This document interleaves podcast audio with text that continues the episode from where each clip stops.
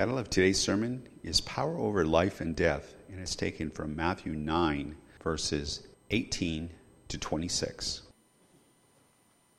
Well, we're glad you're here this morning. Trust you've had a good week. Trust you've had a good morning so far. It's beautiful out. Awesome to be alive, isn't it? Let's ask God now to speak to us in and through His Word. Would you pray with me? Father, again, we're here to worship you. Speak to us, we would ask, through your holy word. Speak to our lives. Help us, Lord, to understand better what you would have us to do. Help us to live effectively, godly, righteously in this world in which we find ourselves, which is so anti Christ. May this text be a part of that, we pray. In Jesus' name, amen. Recently, we've been hearing a familiar phrase bantered about. This phrase is quite familiar to baseball fans, like myself. The phrase is out of options. In the context of baseball, it refers to a player who has a major league contract who's been returned to the minor leagues for three consecutive calendar years. In each of those calendar years, he can go up and down from the majors to the minors endless times, but after three years, he is said to be out of options. Once a player is out of options, he must be made available to other teams by being placed on waivers. Many future great baseball players have been through the out of options um, baseball rule, only to be picked up by another franchise and then turn into a budding star. Examples such of this are Jose Bautista, Jose Canseco, Josh Hamilton, Shane Victorino, Dan Uggla, and many others. However, recently, the phrase out of options has come to be associated with something other than a baseball rule. Our United Nations ambassador and our president have stated clearly that the nuclear North Korea is now run out of options. Unfortunately, we cannot send Kim Jong un or Rocket Man down to the minor leagues, nor can he be placed on irrevocable waivers. Well, in this morning's text, we find there's another use for that phrase out of options. There is no plan B for the lives of people who are out of options. There's no other league for them to go to and to play in. They have tried everything known to man at this time to help themselves, but they find that they are completely out of options. When a terrible illness hits, or you suffer chronic pain, where do you turn? If a man is staring death in the face and all seems too much to bear, where does he turn? The question this morning for us is this When does one realize that he is out of options and there is no place to turn to? Now, I'm not trying to be dramatic, but the truth is, we often choose drastic and dramatic measures when we feel there is no one or no place to turn to for help. Matthew shares with us this morning two examples of people who felt they were indeed out of options. The first example is of a desperate man whose precious 12 year old daughter was at death's doorstep. The second example is a woman who had been suffering with a physical debilitating illness for 12 years. Now, as you'll recall, if you've been with us, the last time we were together, Jesus had just schooled the Pharisees about dining etiquette and Jewish traditions. His first lesson concerned the will of God in eating, in particular, eating with sinners. His second lesson con- concerned the issue of when to fast or if even to fast. These lessons showed that Jesus had power over all of mankind's traditions. As Jesus and his invited guests were finishing up their meal at Matthew's home, all of a sudden a synagogue ruler from Capernaum came bursting into Matthew's home with a request. Well, with that as our introduction, would you turn with me then to the Gospel of Matthew, chapter 9, where we pick up with verse 18. If you use, need to use the Pew Bible, you can find this on page 696, excuse me, 966 of the Pew Bible. Here, Jesus will present another one of his credentials for his kingship. This text is found, as I said, on page 966 of the Pew Bible, and we begin in verse 18 of Matthew 9, where it says, While he was saying these things to them, a synagogue official came and bowed down before him. Jesus was in the middle of answering the question of John the Baptist's disciples about when they should fast, or if they should fast, when there is an interruption.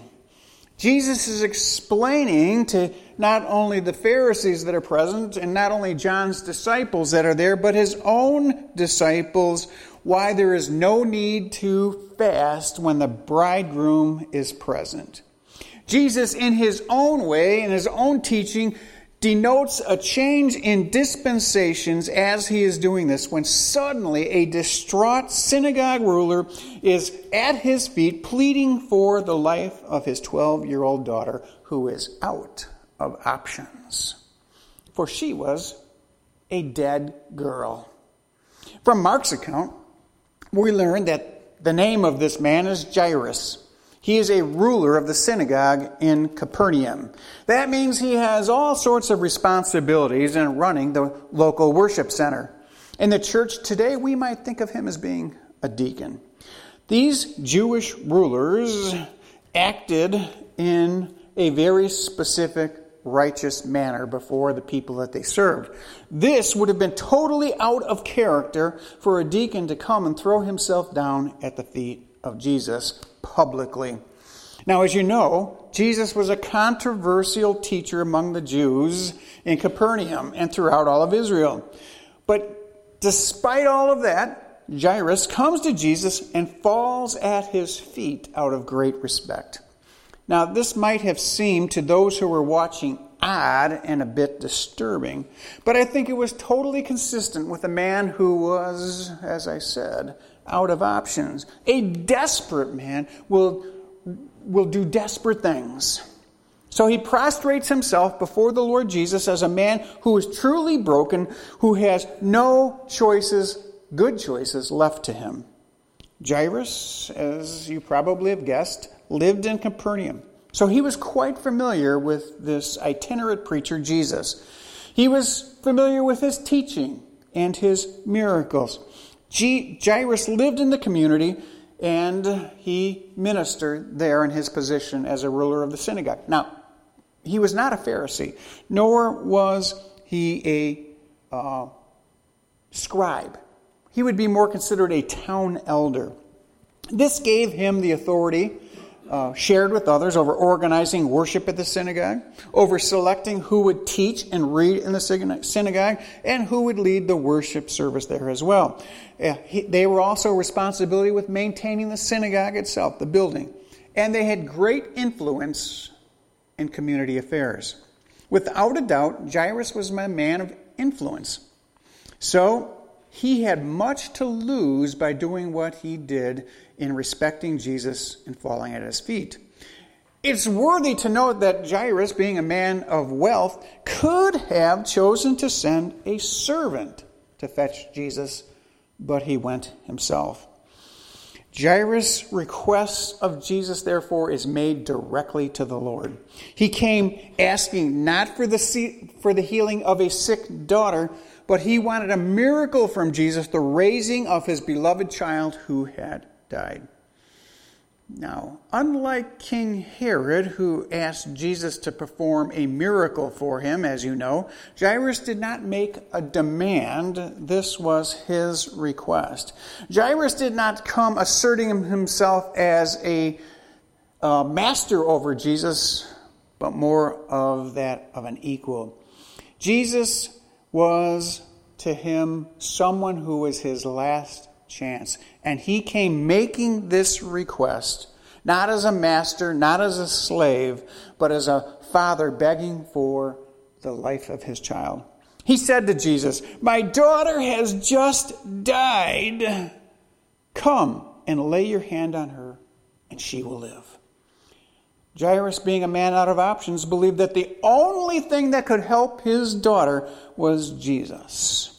Now, the other synoptic writers, Mark and Luke, tell us that Jairus made his way to the Lord, and as he was going, a servant came to him from home, and in the midst of speaking with Jesus, told him that his daughter had just died.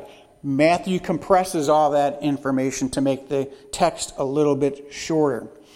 So he gives his respect to Jesus and he makes this request If you will just come and touch my deceased daughter, she will live.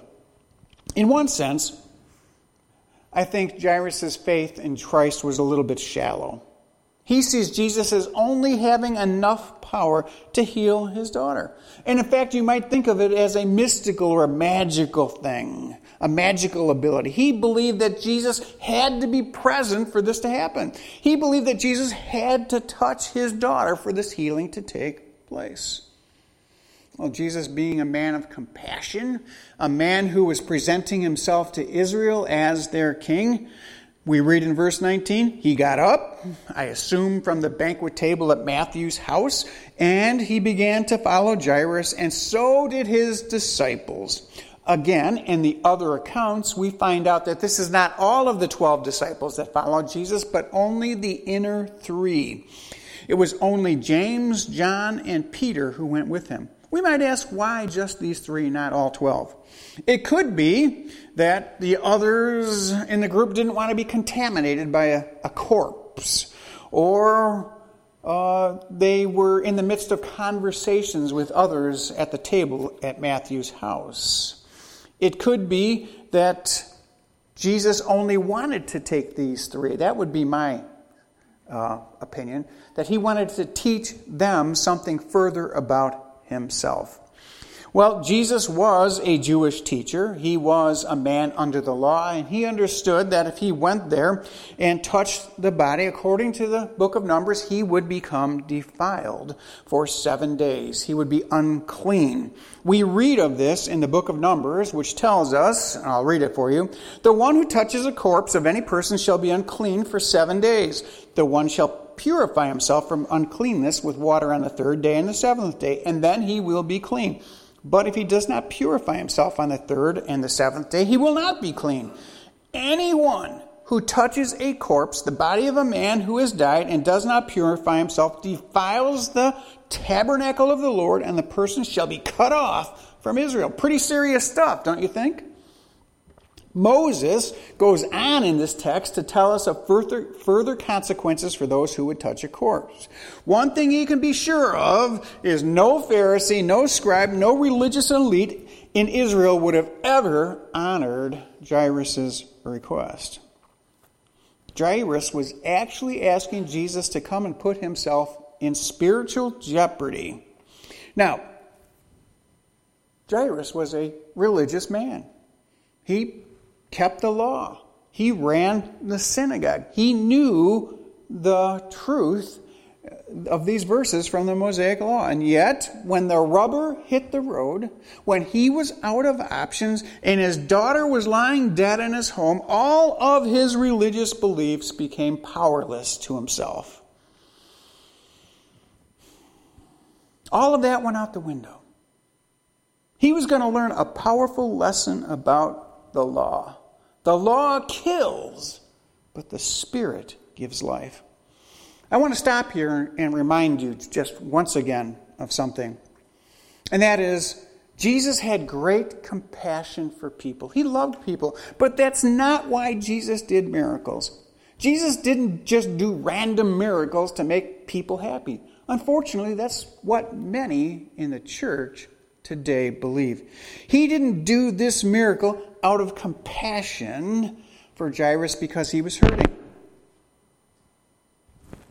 Did I miss something? He didn't heal this young girl to please Jairus, his friends, and his family. Jesus did this for a much greater purpose. A much bigger reason. And Matthew makes that very clear to us the purpose of the miracles that Jesus did in chapter 11. In Matthew chapter 11, verse 5, Matthew states that the miracles of Jesus, and I'm going to give you a synopsis of what he says, and then I'm going to read the verse for you.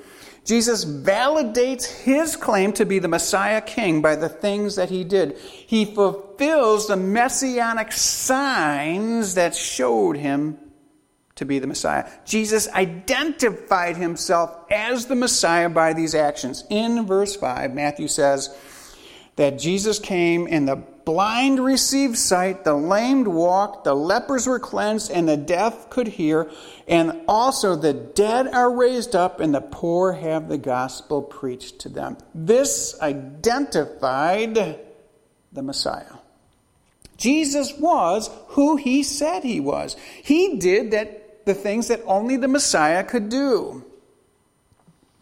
So the question is, was Jairus' faith in Jesus as the Messiah King, or was it as a miracle worker, a healer, if you will? Did his belief, his faith that's spoken of here, mean that he believed in Jesus as the promised king? Well, when Jesus was met by Jairus, he came. His daughter was close to death, and she dies in the midst of their conversation. And Jairus believes that Jesus can make his daughter well if he would come directly to her, if he would touch her. So we see that he's interrupted Jesus in the midst of a meal. Now we see there's another interruption in verse 20. Jesus is in the midst of ministering to people, and there's an interruption. And this time it's by a woman who is sick. A sick woman in verse 20. Look with me there. A woman who had been suffering from a hemorrhage for 12 years. Matthew tells us nothing outside of the fact that she was sick and had been going on for 12 long years about her background. It's a lengthy time to be afflicted, don't you think? None of us would want to be sick for 12 years. However, Mark in his account gives us a little bit more information about this unnamed woman. There we read that she'd spent all of her monies on doctors and cures in an attempt to stop what's called the hemorrhage here, or her bleeding. Back in the day, there were lots of natural medications that were given out by those who were considered doctors during their time. They would recommend such things as alcohol for the stomach, mandrake balsams, gums, spices, and oils for various other illnesses and uh, sufferings to relieve them. Apparently, none of these homeopathic methods had been successful for this woman. As Mark says, she endured much at the hands of many physicians and had spent all that she had, and yet she was not helped at all. She was out of options. In fact, Mark tells us, but rather she had grown worse. The rabbinical books from this time period, Talmud and Mishnah, are filled with such silly cures for the illnesses of people. Remember, they were written by rabbis. For example, in Shab 110a and b, one cure is offered for the sick that tells the ailing person to carry ostrich eggs. Now get this, with barley corn that has come from the dung of a white donkey, yikes, and put that around one's neck and you will be healed.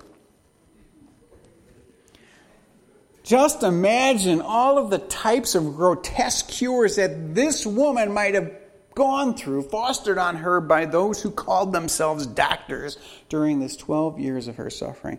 Yet none of them helped her, and she was in fact made only worse. Yeah, with dung around your neck, I can understand why. Now, I've known lots of people who have been sick and gone to doctors. They've suffered greatly, and many of them have only gotten worse at the hands of doctors. That's not the result of the fact that the doctors were bad. It's just because we don't have a clear understanding of the human body. However, when you're out of options, you will do anything to try to find a cure. Now, this, des- this desperate woman was at that point, and we see her request of Jesus uh, next as she comes to him. Now, let me clarify something for you. This is not just a physical illness. This is also a spiritual illness in Judaism. For in Leviticus chapter 15, we read that when a woman has a discharge, if her discharge in her body is blood, she shall continue in her menstrual impurity for seven days, and whoever she touches will be made unclean until evening. Everything also on which she lies during her menstrual impurity shall be unclean, and everything on which she sits shall be unclean. Anyone who touches her bed shall wash his clothes and bathe in water and be unclean until evening. Whoever touches anything on which she sits shall be unclean. This poor woman is in awful straits. No one can be around her, or they will be forever unclean. Can you even imagine that? All those that she's relied on for support, her family, her friends, and her priests, have to distance themselves from her, otherwise, they will be ceremonially unclean. That means she couldn't be around other people. She was probably not only sick, but lonely and spiritually drained. She couldn't attend temple. Otherwise, she'd make everyone unclean. She couldn't go to the synagogue. Otherwise, she'd make everybody unclean. She was probably, from this loss of blood, tired and longing for a fix. Essentially, her life was ruined. Now, since the physicians of this world could not help her, but only made her worse, her only choice was to turn to Jesus whom we know as the great physician. She was out of options. So she comes near to the Lord to touch his garment. We read of this in the next verse where it says, She came up behind Jesus and she touched the fringe of his cloak. Obviously, being desperate, she did have the wherewithal to try to limit the attention of those around her who knew of her condition. She lived in this small town. Got to quit bumping that mic. Because everybody in a small town knows what you're doing. They knew of her condition, didn't they? They knew that she would make them unclean. So she sneaks up behind Jesus, if you will, and she touches the fringe of his cloak. I think she does this in order not to be seen by others, to limit her exposure, if you will. I don't think she did this to stop the spread of her uncleanness to Jesus. I think she was just trying to have any kind of attention focused on her. So she approaches him from behind and she grabs the fringe of his prayer cloth. This would have made any pious Jew seeing her recoil out of fear and out of being made unclean. I also have the beanie that goes with it. But I'm not going to wear that one. I'm going to wear the one that has the Cubs logo.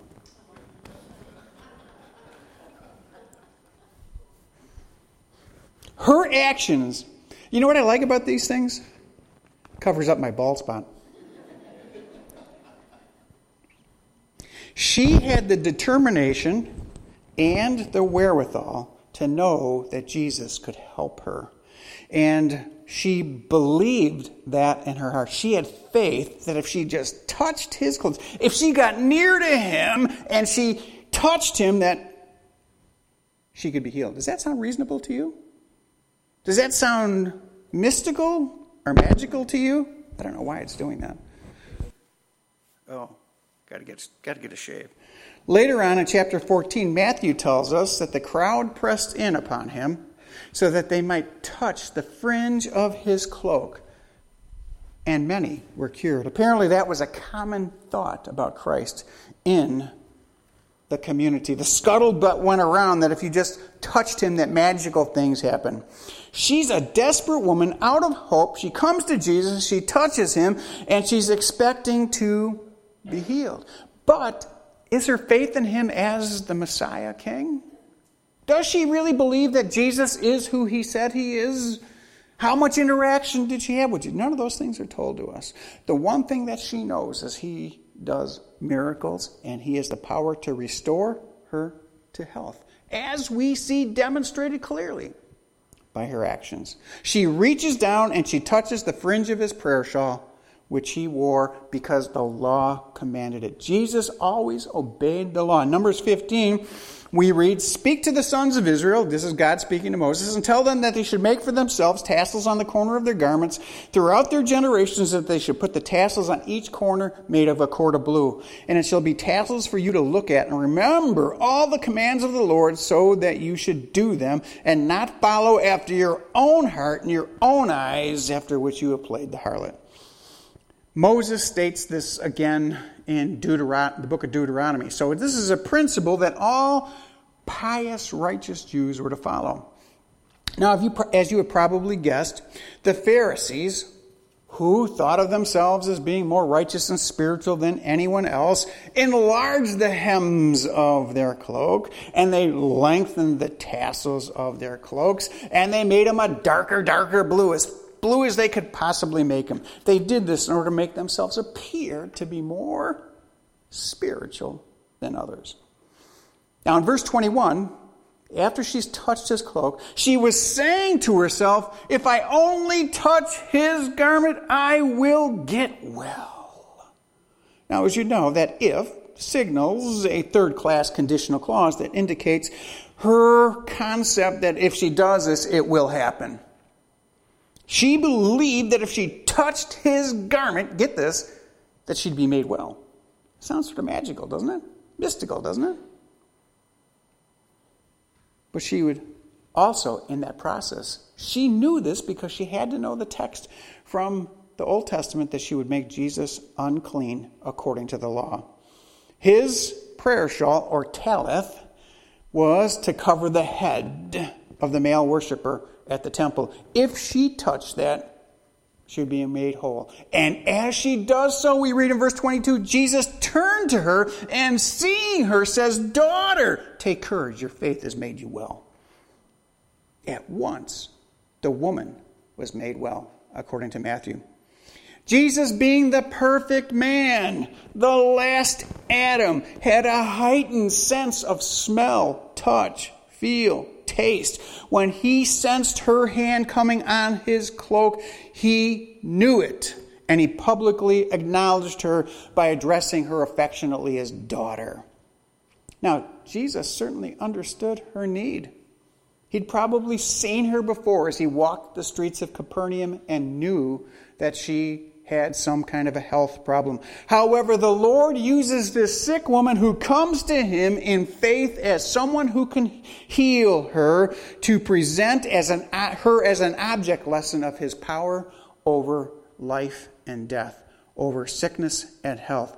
He presents his credentials to Israel as their Messiah king because he can restore life to the body, which only the Messiah would be able to do.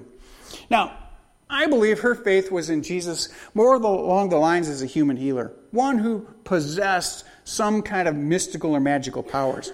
Now, nowhere are we told in any of the synoptics that she believed in him as the Messiah King. Maybe that followed this, I don't know. But the point is, is that Jesus is showing who he is by what he does. The Lord makes it clear that her faith in him was as the object of her faith. That's the point.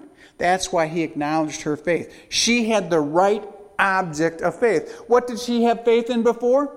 Physicians, cow dung or whatever it was, and wrapping it around your neck. And notice the important words in this text. It says, Your faith has made you well. People assume, oftentimes wrongly, that your faith is what's important. Oh, I have a lot of faith that this is going to happen. I have faith in God. It's not your faith that's important, it's the object in which your faith is in. That other faith is just terrible theology.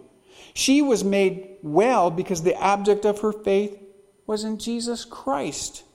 She had one choice left. She was out of options. What, should, what would she do now? She would focus in on Jesus because she knew that he could make her well as he had power over life and death and over the body. Now, we often think the blessings of God are proportionate to the amount of faith that we can muster up. Anybody ever tell you that? I have a lot of faith, so this happened. That's just not consistent with the Bible. The Bible says that while we are faithless, He is faithful. It's not our faith that matters, it's His faithfulness. It's the object of our faith, rightly choosing the Lord Jesus Christ to place our faith and trust, whether that be big faith or little faith. God does reward people for their faithfulness, as you know through my ministry here, but God rewards faithfulness for obedience to his commands and will. There's a big difference. I can muster up all the faith I can. That doesn't mean that God's going to honor my faith. For example, I have huge faith. You're starting to really bother me, microphone. Try that. I have huge faith that God's going to give me a Harley Davidson. I've told him, oh, Lord, I know you can do this. Please give me a Harley Davidson. And you know what? It's disappointing. Every day I walk over to the parsonage and there's not one sitting there in the driveway for me.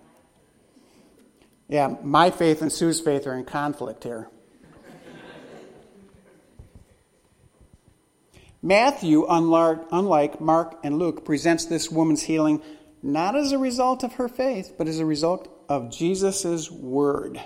Jesus did not invite her to touch him. Jesus did not seek her out. She sought him out. But it's Jesus' word that heals her according to the other synoptic gospels. Now, Jesus tells her here in the passage in Matthew to cheer up, to take courage, if you will. We looked at this a couple of weeks ago where he used the same, same Greek word. What does she need to cheer up about or have courage about? The fact that her helpless condition was going to change because the object of her lesson was Christ. The object of her faith was Christ, they should say. When you're out of options, what you should do is go to the right place and the right person. When you are out of options, go to the right place, that is the Lord Jesus Christ, because he is the right person. No one else can help you. Only the one who has power over life and death is able to help you. The place we can find help is in His Word, because that's where the person of Jesus is presented. Notice that in His words, your faith has made you well. We read that at once the woman was made well. When He pronounced it, it happened immediately. Isn't that awesome?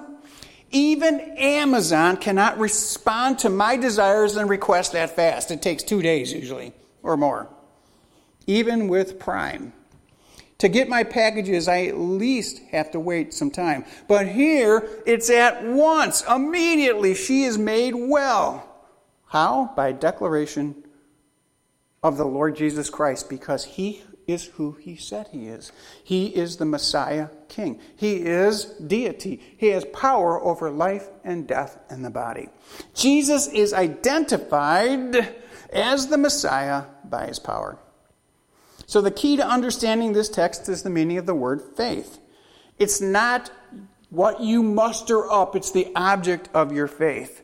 It's faith in Christ, in the person of Jesus. So, when she turned to Jesus with her last hope, she was made well. Notice the Greek word there, sozo. You can put that up on the screen if you will. Made well means, in the Old Testament, notice it there, is to be made well of a physical condition. Same as in the Old Testament when it uses sozo, salvation, it means delivered physically, not spiritually. So we can argue from that word that she is made physically well. It has nothing to do with whether she trusted him as the Messiah king. Now, this interruption probably bothered Jairus, don't you think? He said, well, What are you doing here? You know, I, came and got you to go to make my daughter well. And here you are bogged down with this woman who's been here for years and you haven't paid attention to her up to now. Why, why stop? You know, life is difficult when we get interrupted in doing something, don't you think? Don't you hate interruptions? Jesus doesn't seem to be bothered by interruptions, does he?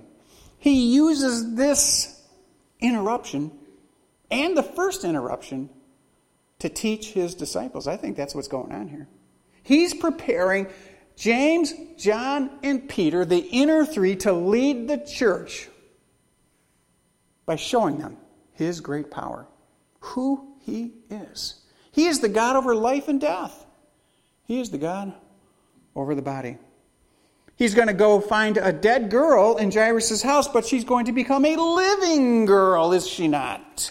And in verse 23, we read, When Jesus came into the official's house, that's Jairus', and he saw the flute players and the crowd in noisy disorder. So here we have the, the narrative now shifts from in town as they were walking along and go by this, going by this woman. They go back to Jairus' they go to Jairus' house where this young girl is lying in a back room. Now some skeptics have of course argued that she didn't really die. She was in a coma. And Jesus simply arouses her out of a comatose state. That cannot be so. Why can't it be so? Well, first of all, when he gets to Jairus' house, who's there?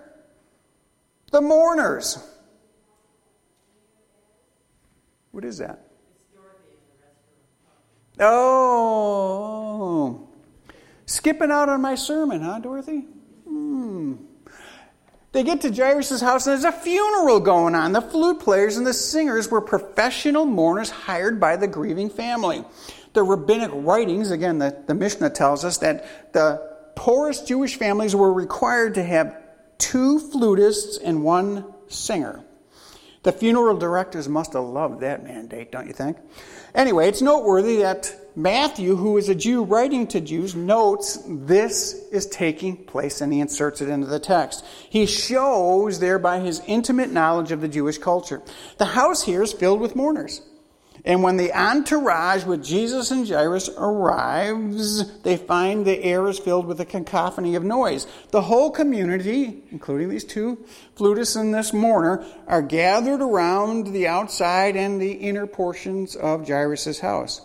I find it worthy to compare the experience of Jairus with that of the woman of the uh, with the woman of the hemorrhage. The two contrasting views we're getting of people and Jesus is working in their life. These two people are polar opposites. She's a woman and he's a man.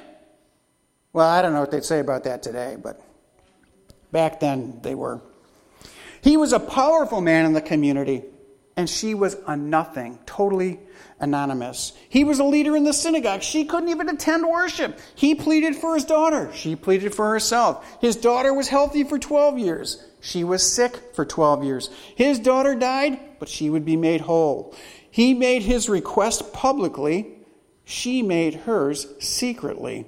But both had faith in the person of Christ, and he met their needs. Now at home, the noisy stuff was going on in the bathroom by those who had already assembled. And surely they believed this girl was not merely dead, but sincerely dead. In the first century, the burial of a deceased person, as you know, was to take place instantly after they died. Why? Well, because the decomposition of the body took place. So they got they, they called the singers and the flutists right away, and they began the process of, of burial because she was going to decompose quickly in the heat of the Middle Eastern region that they lived in. And we read in verse 24 when the Lord walks in, he says to them, Leave, get out of here, go away, leave, for the girl has not died, but is asleep. And what's the response of the mourners to this statement by Jesus? That she is, isn't really dead, she's merely sleeping? They began to laugh at him. You know, the world laughs at our belief in an afterlife, don't they? They laugh at Christians for the things that we believe, just as they, believe, they laughed at Jesus for teaching that death is just a separation. It's not really eternal death or going down into the ground, and that's where you end up forever. It's just a separation from the physical body that will be rejoined at some point in time. Now, Jesus wasn't denying with this statement that she had actually died. What he was saying was that her body was simply in a sleep like state. It was only a temporary state. For a moment, for the twinkling of an eye, her body could arise out of that slumber at any moment, depending on the call of God. In Luke chapter 8, the synoptic uh, text says this about this same incident. They began laughing at him, knowing, knowing that she had died, and her spirit returned and she got up immediately. He, he gave orders for her to be given something to eat. So Jesus says she's asleep because he has power over life, death, and the body. Now, her death was very real, and yet death is simply a temporary state.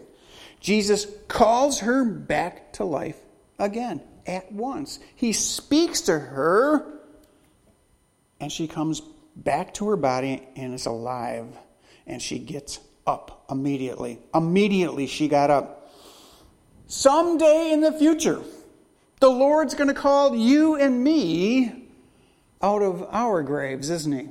Unless He comes today or tomorrow or while we're still alive. Paul tells us in 1 Thessalonians that the dead in Christ will arise first. She's sleeping, but there's the certainty of the resurrection. Death is not the end for believers or for the unbelievers, for the lost. Physical death does not mean you go to another land, a place that's urethral, unreal. No, Paul warns the Ephesians that the lost who are dead in their trespasses and sin will be raised to the judgment that will take place at the great white throne. So, we read in verse 25 that Jesus reaches out to her. He took her hand. He took her by the hand. But when the crowd had been sent out, he entered, and I believe, unlike the video, he went in with James, John, Peter, Jairus, and his wife, and he took her by the hand, and the girl got up. In Luke 8, we learn that's true. The three of the inner circle were there. Why did he bring them? To teach them, to prepare them for the coming role that they would have when he was gone. He was strengthening them. That's what this is about. It's not about Jairus. It's not about his daughter. It's not about the woman with the hemorrhage. It's about his disciples whom Jesus is teaching who he is. I am the God of life and death. I am the Lord who is the Messiah King. He took her by the hand, and we read that the girl got up. Did touching this corpse defile the Lord Jesus? No. Instead of death defiling him, Jesus defied death. Only God can make that which is ceremonially unclean clean again, and Jesus can never be defiled. It seems interesting that Jesus wasn't desirous of having a big crowd watch this whole thing go on. No, he doesn't call in all of the mourners and say, Watch what I'm going to do, and then tell all your friends about it, does he? Instead, it's just himself, the three inner circle members, James, John, and Peter, and probably the wife and the husband of the dead girl. Again, Jesus is building up their faith and trust in Him for the difficult times that they will face. In the other synoptic gospel, in, in uh, Mark, we read that Jesus said to the dead child in Aramaic, Talitha cum, which translated into English can mean little lamb, wake up. That's very, very interesting. Because in just a, a, a few short months, Jesus will say to Peter, Feed my lambs. I wonder if Jesus had in the back of his mind this little girl. Let me emphasize one more time that Jesus uses different methodologies in healing people and especially raising the dead. But the results are always the same. He speaks to them directly, others he pulls up by his hand, and others still he calls forth out of their graves. Lazarus, for example. Isn't it interesting, however, that Matthew in this text chooses to use the word rise up or get up when Jesus instructs the young girl to come back to life. It's the exact same Greek verb used by Matthew down later in his text in which he will tell in which he speaks of Jesus rising up. He got up out of the grave. 3 times in Matthew 26, I believe it is, he said Jesus arose, got up. The same exact word that's used here. Now we read the result of all of this in verse 26. It says there that the family of, of uh, Jairus was really happy, right? It says the woman went around telling others that her hemorrhage had been healed by Jesus, right? No, that's not what it says. It says the news spread throughout the land. Did you hear about this man, Jesus? He claims to be the Messiah, the king by his actions. Did you hear what he did? We heard that he healed a woman and raised the dead. Here we learn two very important things. In this very short verse, we learn two things. First, Jesus has restoring power. Listen, my loved ones, if you are without options, Christ can restore you. Maybe not to full health, not from the grave, but He can restore you to real life, eternal life, the abundant life. But our faith and trust must be in Him and His person. Not religion, not some church with a name on it because you like it, Baptist or Presbyterian. In Christ. It's our faith in the person and the works of Jesus Christ that saves us and restores us. Secondly, we learn that Jesus didn't fail in his outreach to the Jewish religious elites. For some rulers, like Jairus, believed in him. We also learn later on that two came and would take care of his body Joseph of Arimathea, and uh, one more. I trust you remember that. I can't remember. uh-huh. Nicodemus, yes, thank you. I trust that Jairus and his wife were really happy that his unnamed daughter was raised from the dead. I'm sure that's true. I'm sure that we'll probably see them in heaven. How could they not trust in Christ after he had accomplished this in their life. But this miracle chooses to, this miracle's purpose is to exalt Christ as the God man, as the Messiah King. Jesus has demonstrated his power over our greatest enemies that we will face. Jesus has defeated sin, death, and the grave. It's because of who he is. It's because of who he is that he can cure sickness, defeat demons, and control nature. None of our great adversaries, sin, death, and the grave, can hold us in its power. The grim reaper has no power over you any longer because Jesus can resurrect this child. He can resurrect us. And his fame, the good news of Jesus, spread throughout all of Israel. Well, what does this mean for you and me today? When we have troubles, when we feel overwhelmed, when we are out of options, when there's no place to turn, don't turn to Oprah. Don't turn to Dr. Phil. Don't turn to Washington, either Olympia or DC. Turn to Jesus Christ. When you are at the end of your emotional rope, Become intimate with the Lord Jesus Christ. Don't let any interruptions keep you from going straight to Jesus Christ. He is the God of love, grace, and mercy. He is the God who can restore. He has the power to meet every need in your life. Your expectations, however, must be in harmony with the, what the Bible teaches. You might come down with cancer and be on death's doorstep, but Jesus Christ can restore you to the abundant life. That might mean your physical life ends here and now, but that's just a blip on the radar screen of eternity. He offers you forgiveness and total acceptance based upon his sacrifice for sins at the cross of Calvary. There is only one choice that you can make.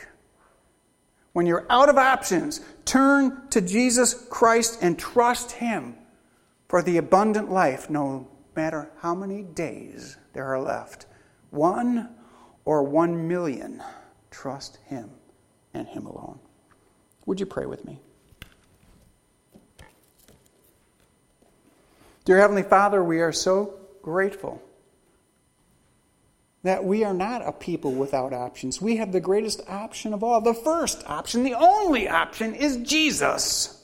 Help us, Lord, to embrace that truth today.